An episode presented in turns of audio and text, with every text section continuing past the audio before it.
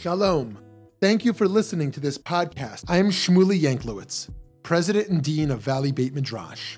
Here at VBM, we strive to bring you only the highest quality of Jewish learning, bringing pluralistic and innovative Jewish programming to the Jewish community that craves substance and insight is our passion. But we cannot do it alone. To support our endeavors, please consider donating a tax deductible contribution to our organization. By doing so, you will be supporting meaningful Jewish educational content, funding the next generation of leaders, as well as furthering Jewish wisdom to people all over the country and all over the world. Please visit www.valleybeitmidrash.org. Thank you so much and enjoy the program.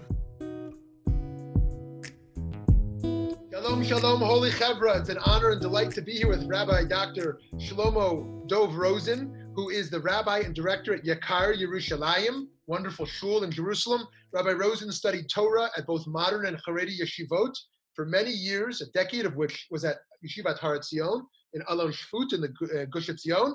He studied philosophy and literature at the Hebrew University, from which he received a doctorate in philosophy uh, for a dissertation on the subject of the metaphysical and theological basis of social justice theory. Kabbalic. Okay, Rabbi Rosen, thank you for taking time to talk. It's good to see you. Okay, so to jump right in here, um, what is the role of the individual in determining ethical behavior? To most philosophers, it's such an absurd question, but we're committed to halacha. And so, as, as, as traditional Jews who are committed to a legal tradition, a legal process, it raises the question of autonomy and the individual. So, what is our role in determining our, our ethical choices?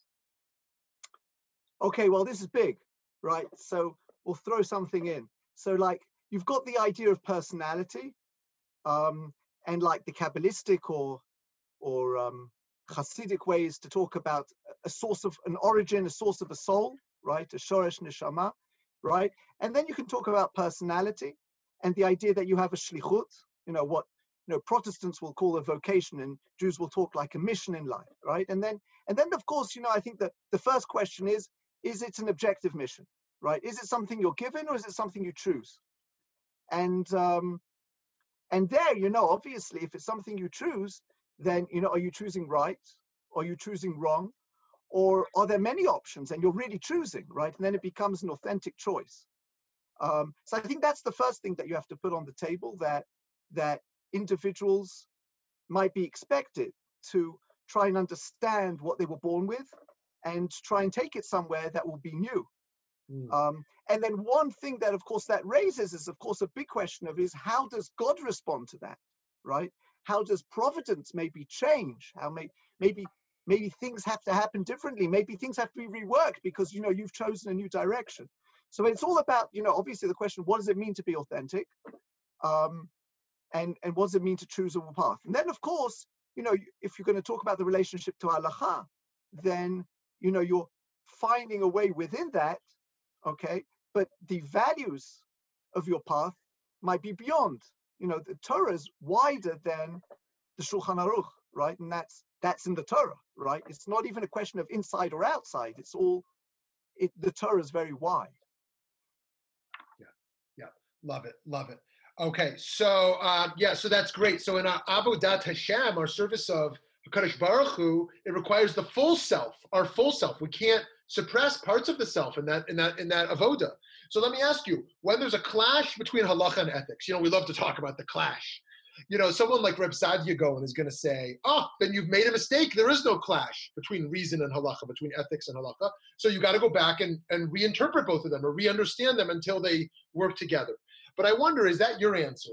And what does that mean for those who aren't philosophers or aren't um, halachists or poskim? How can the average person who doesn't feel equipped to grapple with the huge ethical questions and halacha not outsource their problem to a posek uh, all the time, but actually be a part of the moral development process, even though they don't feel fully equipped? Yeah. Okay, so there's two issues there. So, I mean, I think the question of whether it's all in the Torah or it's not all in the Torah, which is like your first issue, uh, kind of depends how you define the Torah. sorry, that's like saying, you know, is it all in philosophy? Is it not? Well, depends what it is. You know, if if the Torah is halacha alone, then the Torah itself says that not everything is in halacha alone, right? Or you could say it differently: the the halacha is an expression of the values of the Torah. Um, uh, and it's the expression that is obligatory, but it's not the full expression of all the values of the Torah, because you have a lot of values in the Torah that don't come out as particular mitzvot, or they come out of mitzvot that are non obligatory every day. So, so a person, I think, has to no, obviously there will be tensions between the halacha and your ethics, but I think those are more on the sideline. The more interesting issues that come up all the time is how do you plot a personal path, an authentic path uh, in in the Torah um, within halacha. Uh, so so you know, I just throw out throw out you know like one unexpected important sources like the Khatam Sofer talks about when he's attacking Chassidut in in Orach Chaim Kuf Design. He's attacking Chassidut. He said, "What do I not like about Chassidut?" He says, "What I don't like is," he says, "the whole point is to go beyond the Shulchan Aruch. What's really important is what you do beyond halacha, what you do within halacha, your own personal voice. That's the whole thing. Um, the problem with Chassidut is they make the whole thing a, a social issue." Right, everybody does the same thing beyond, and when everyone's doing the same thing beyond, then you have to start again looking for something personal right? Now, whether or not that's a good argument against Chassidut, it's a good argument, right? The the argument is you need you need to do something which is personal, which infuses your understanding of halacha and goes beyond and takes the wider values of the Torah. And then when you're saying, you know, the place of the rabbis, or what does a person do who's doesn't f- feel they're learned enough? So, I mean, I actually really believe that it's really important to study. Let's put it to put it this way i think that something really fundamental about judaism is learning and that everyone is learning and we're learning all the time. And and and that's because we really believe that study even deep analytical study if it's done properly affects real life in action. Um, and i really believe that the study of ethics in that sense is a bit like a part of the torah and if people feel that it doesn't affect their action, that's simply because they're not learning the right things mm. or they're not learning it the right way. Mm. So um, it, it, seems to me, in a sense, like you're speaking about halacha as a floor, not a ceiling, as it's been described, as kind of a minimalist approach. But it feels to me, what if we said, as some have, um, and I might even, um, that halacha actually includes our social justice responsibilities, right? That we are obligated to fight oppression and justice uh, and injustice, to pursue the yashar v'tov, and to do that is very encompassing. I mean, to, to take on social, political, moral issues in society um, is, is very demanding. It's, it's hard to imagine going beyond halacha in that realm. So I wonder how you relate to that minimalist, maximalist question. Right. So 100%. Everything is within the halacha. But again, okay, so the question is, how do you choose? You know, some people will say, you know, I'm going to concentrate on my family.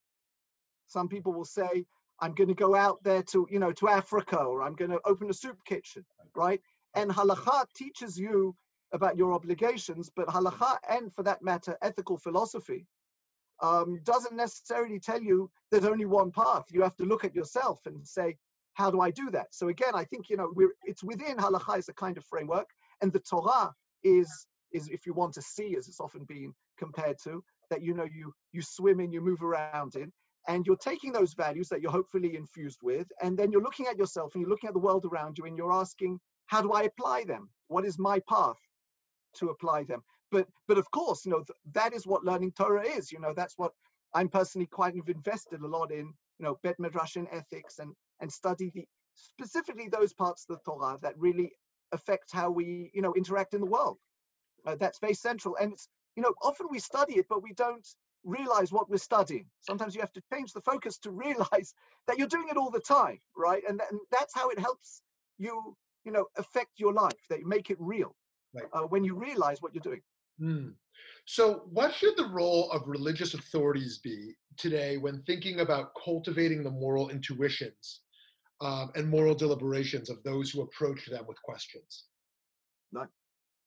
Well, I think the the most important thing is to think about the word authorities, um, because often we we think about rabbis as authorities, um, and I, I, mean there's a certain kind of authority that people have. We all have authorities uh, of types, but um, but it's really I think you know rabbis really about teachers. Um, mentors, uh, um, people you learn with or learn from or somehow. Um, and and so then you know, as authorities, I think people have very little influence uh, and not that much importance either nowadays, or maybe ever, right? As, as, an authority. I mean, you can decide halacha, but even then, people choose whether to follow it. Um, the the the role of uh, the the religious role should be should be one of trying to show the expanse within the Torah and the you know what's there, what's obligatory to everybody, what depends on circumstance, what's there for you to choose how to live by, uh, and what you and, and how you can then use that to to enrich your life. I mean, the, the the assumption should be, as you said before, that not everyone has the same kind of access to knowledge or, or hasn't spent that much time, was not able to, right? And that that you're supposed to, you know, the help is really to to access the riches and to for those riches to become practical in your life, you need to understand uh, how how to apply them for yourself, mm-hmm. right? So so that really should be um, and I think that happens when you learn Torah the right, you know, whatever the right way is, right? When you do it in a way that really mm. touches the, the depths of your soul, you know, it should happen. So, so how do you understand the role of of Shamayim or Ahavas Hashem, of, of awe of God or love of God, within this tension of um, individual expression versus communal norms? That to some degree we want to be a part um, of not separating from the the norms of our on the communal level, on another level, we're individuals, and sometimes we might be led to different places than communal norms. How do we juggle that as rabbis or as lay people? Yeah.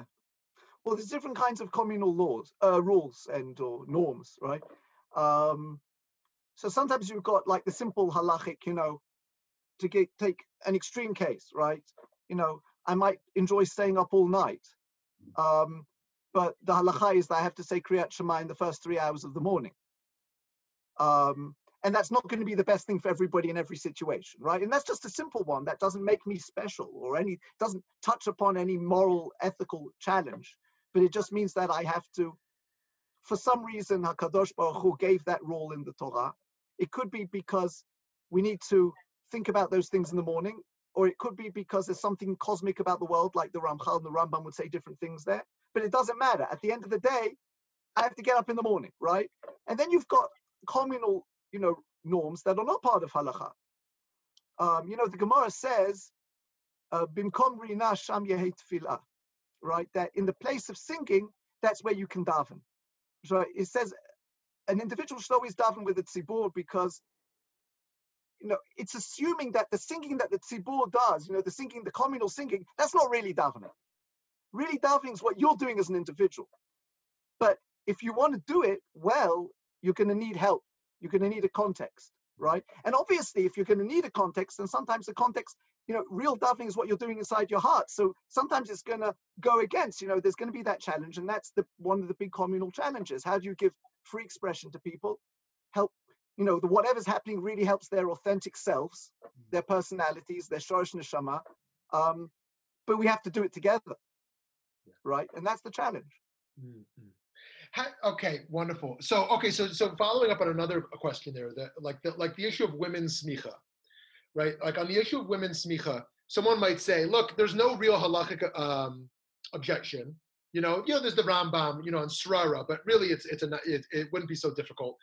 But really, it's about Masora. It's about communal norms. It's about you know changes happening. So I'm not necessarily asking your view on that. I mean, you're welcome to share that but how what kind of frameworks would you use to think about such a question like that because that is one of those issues like something like gay marriage which is something that is very pressing as a contemporary halachic ethical question and um, and in many ways goes beyond the realm of strict law right well so i just throw a few things into the field because yeah. this is you know, something really to discuss at length yeah so you know one thing sorry, one thing, one thing is that it's not just a question of communal norms in the present.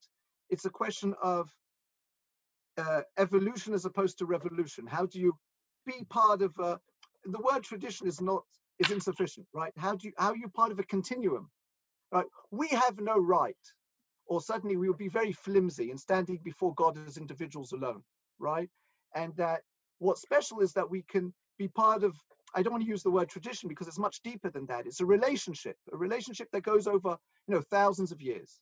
Now that whenever you're dealing with something that's authentic and and it's an old relationship, it's also has to be creative and has right and has to evolve and and, and you know it can't stay that. So that's always the challenge in a communal setting. It's always the challenge, right? So the question is, how do you move ahead in such a way that you're also you're even feeling the your the old Jewish style. It's right. It's it's it's it's natural. Like when you when you watch a film and you see a lot of pictures and you can't see where it breaks because there's a natural flow, right? Um, and and that's the real challenge. So like both my mother and my wife are incredibly learned, maybe more learned than most rabbis I know, but but you know it's not a question of whether they get smicha. It's a question of at what point people relate to them the same way they relate to me, right? So people will ask my mother and my wife questions the same way they ask me a question.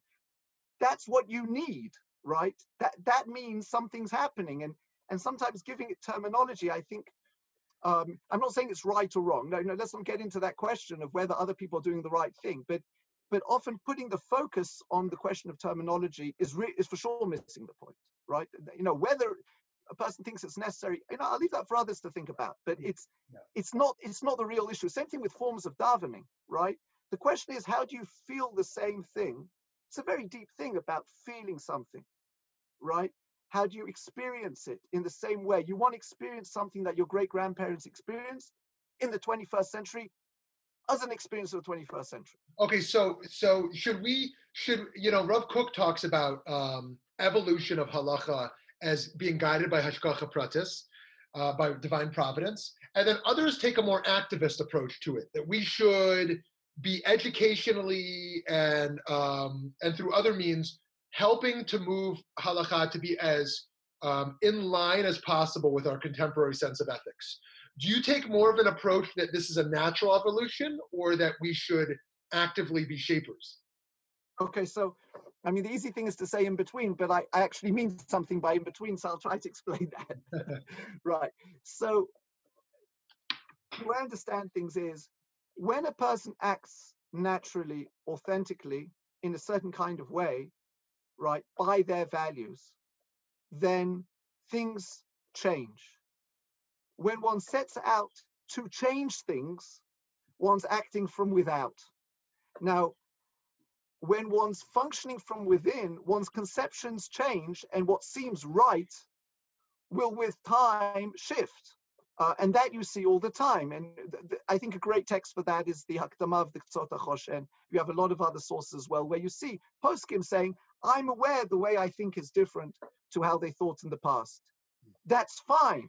But if I set out to do it on purpose, sorry, then um, then it won't be authentic. It won't be real. And I actually think that it won't just not be authentic, it, it won't work well.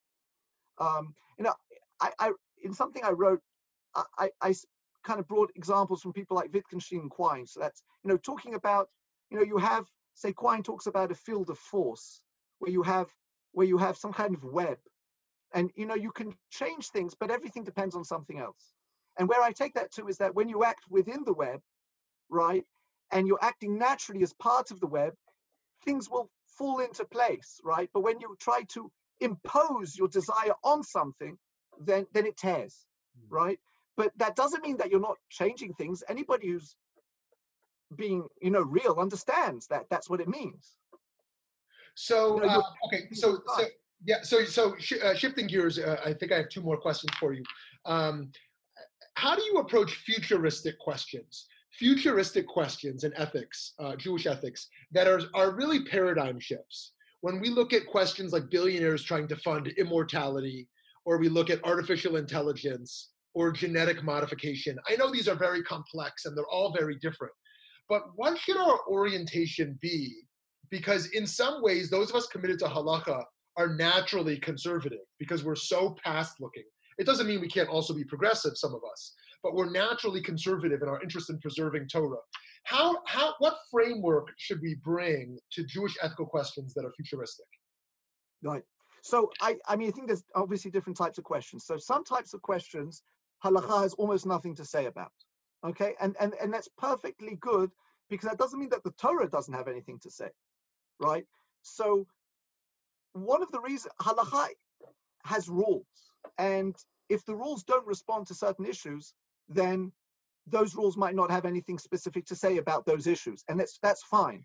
Uh, that does not mean that the Torah doesn't have anything to say, right? So, you know, if we have a conception of what a family is, the fact that we can we can bring children into the world in ways that in the past we couldn't doesn't mean that we don't have a conception of a family. That's not such a only a halachic question. That's that's a sense of values that come out of a lot of areas of Torah. Um, so that's on those types of questions. Now there are other areas where halacha has a lot to say, not just Torah values, say family, the sense of, for example, I just give you an example. You know, I think that's something that's not clear nowadays. The importance of, you know, the importance of a father being a father, right? They're sometimes kind of lost nowadays. I'm not talking about whether, you know, if there isn't a father. I'm talking about the importance of fathering, right? You know, that that's something that sometimes people miss, right? And that you can see throughout Bereshit, right? That's not that's not halacha so much, uh, even though there are halachot about it. That's not the point. Um, you have other things where halacha has a lot to say. So, for example, when you're talking about end of life questions, okay, so that this is like ethics less futuristic because it's really a problem now. Then, you know, deep analysis ethical analysis of relationships between, say, consequentialism and deontology and all kinds of are really relevant. And you've got and you look in halacha and you're trying to you take out of halacha um, a conception of what type of ethics, what type of ethical issues are really important. you know, holiness of life or the importance of not taking life, right? These are very different nowadays. Mm. But when you get completely futuristic, right, then then you know, then I think that a lot of Jewish theology is really, really important and people don't know it. So, you know, you know, take Derek Parfit, all kinds of analytical philosophy questions which are very futuristic.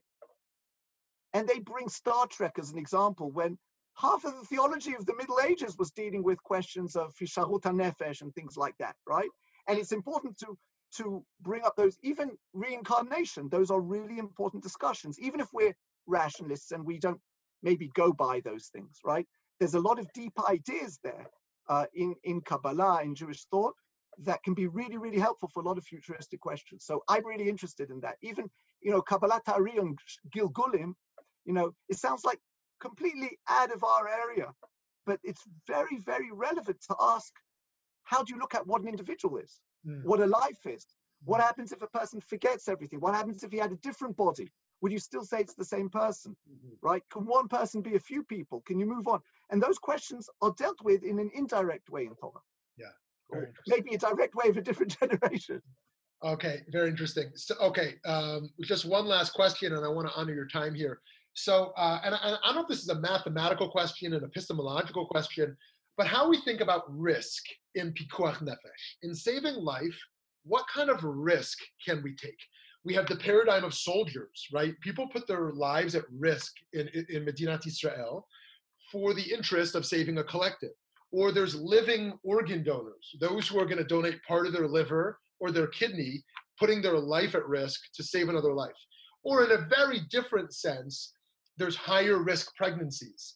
Should I abort this pregnancy or continue in childbirth?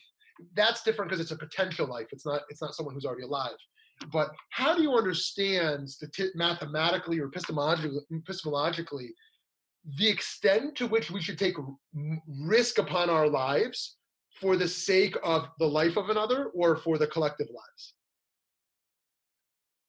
Well, anyway, I'm I'm no good at math, but um, but uh, I mean, there's a few interesting things out there that one can play with here uh, to think about the subject. So, for example, Rav Kook has this interesting idea uh, in his halachic writings that a person's allowed to sacrifice themselves for others. You're not allowed to sacrifice one person for another, but that person can. Sa- okay, so I'm not saying everybody would agree, and in what situations would you say that, right? But that opens one's mind to altruistic issues right? And the question of whether you need to. Now, when you're looking at somebody else and you're looking at yourself, it's very, very different okay and and i think that br- brings us back to like where we started the the idea of um your own path, your own mission in life, and to what extent do you choose your mission in life? And sometimes a person can say, you know, I think this is my mission in life. Now, obviously, in certain situations, obviously, you're not allowed to commit suicide. So, so it's not always possible to say, this is my life. I'm going to choose a direction. But yeah, sometimes it makes sense for a person to say, I'm going to go for it, right? Are you allowed to give your life, for example, for all kinds of things? Is a big machloket between the medieval Ashkenazi world and the Rambam. And the Rambam thinks that anything you're not, you don't have to give your life for, you're not allowed to give your life for, mm-hmm. right? But in the in the world of Sefer Hasidim, they thought about these things very differently. Yeah. And so even if we're not talking about giving a life, but living, but risks and challenges, you know, to health and the way you live, um, you know, back to the mission, a personal mission, right, that we were talking about. Yeah. So, so there, I think, you know, without talking about losing life, one one can, you know, use those ideas of the Sefer Hasidim that world and start saying, well, it could be that a person has to choose a way to live their life, right? You have to have your boundaries you, you know, there's a reason to draw a line in a certain place as far as not, you know, going too far in risk. But it's fine. You know, I think that risking one's life is not the central issue. Often it's it's their risks within one's life that are much more central than the risk of a life. Mm. Right? Most people are not about to go and risk their life, and it would be irresponsible in most cases for the people around them, and and halachically dubious because most people think like the Rambam that you're not allowed to you know, lose your life um, just for anything. It's interesting. Right? One of the one of the interesting paradigms there. Sorry to cut you off. Is if you look at Pidyon Shvuyim and like the Maharam or, or, the case the case of one who says, "Don't save me," you know, you know, for the sake of the collective. I mean, that's kind of an interesting paradigm to play with, also. Right? Exactly. Exactly. Yeah. And and you know, so Pidyon Shvuyim, right? You know, people sometimes. I mean, there's a lot here, but people sometimes confuse danger to life with loss of life, right? There's a lot of levels of, of danger to life. For example, you know, we we break Shabbat.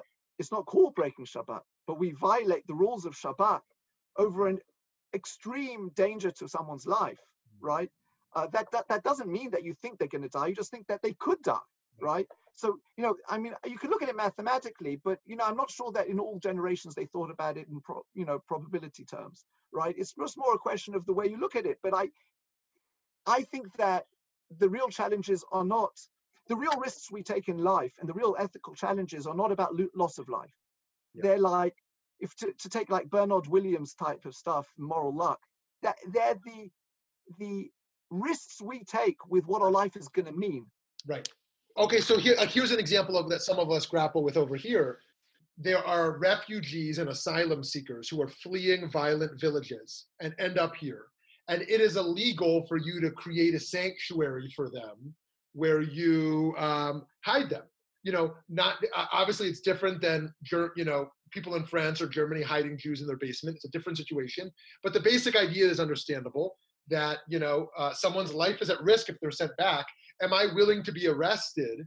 You know, break the law um, put myself and my family at risk to support such a population right right right and that's good because you know you're not talking about loss of life you're not risking right. your life right. but you're risking a lot of things that you hold dear yeah and you know sometimes if you're not willing to risk certain things in life then it's not clear that you've saved the rest because you've kind of given up on values that are going to define you mm. on the other hand sometimes the, re- the reason why people become almost totally inactive mm. is is because they're you know they're they're making these calculations. So so I, I would say that you know the way I think about this, if if I can be like, you know, bring back to some kind of Dvar Torah, is is I, how maybe Moshe Rabbeinu looked at himself before he was chosen to before Hashem called upon him, right? You know, he grew up in the house of Paro, and he and he, you know, as soon as he grew up, he went out, killed someone, had to run away. And, it could be that he felt for years, I blew it. Right. I blew it, right? Had I been a bit calmer and, you know, whatever, and I'd worked within the rules and said, okay, that's just bad, and, you know, I would have had an incredible effect as the viceroy or whatever I would have got job I'd have gotten in Egypt to save my brethren. And instead, I'm some shepherd in Midian, right? And you know, and and you know, I see that as maybe why Hashem calls upon him to take the people out. And you say, why did he say no? And I think part of the reason he might have said no, no is he said, that's not me. I blew it. And Hashem says, Yeah, I want somebody who can't control themselves, Yeah. who throws themselves into the ethical path, who then grows up and realizes that that maybe it's not so wise. You know, and and and Moshe Rabbeinu was always like that. So you know, I like that's just part of growing up. That's part of our maturity. That you can't see evil, Yeah. Yeah. you can't see it, but on the other hand, you can't always deal with it. Mm, mm, yeah. Right. And it's that tension that brings Moshe Rabbeinu. And that and that's that touches back on your point of different personalities. Like Kadosh Baruch Hu creates us all differently to harness different uh, abilities and talents. That Uh, you're going to have to choose what kind of person you're going to be. Yes. Okay, I feel like I could talk with you all day, but I want to honor your time. Thank you so much, Rabbi Dr. Shlomo Dov Rosen. Thank you so much. Lots Great of being with you. Take care.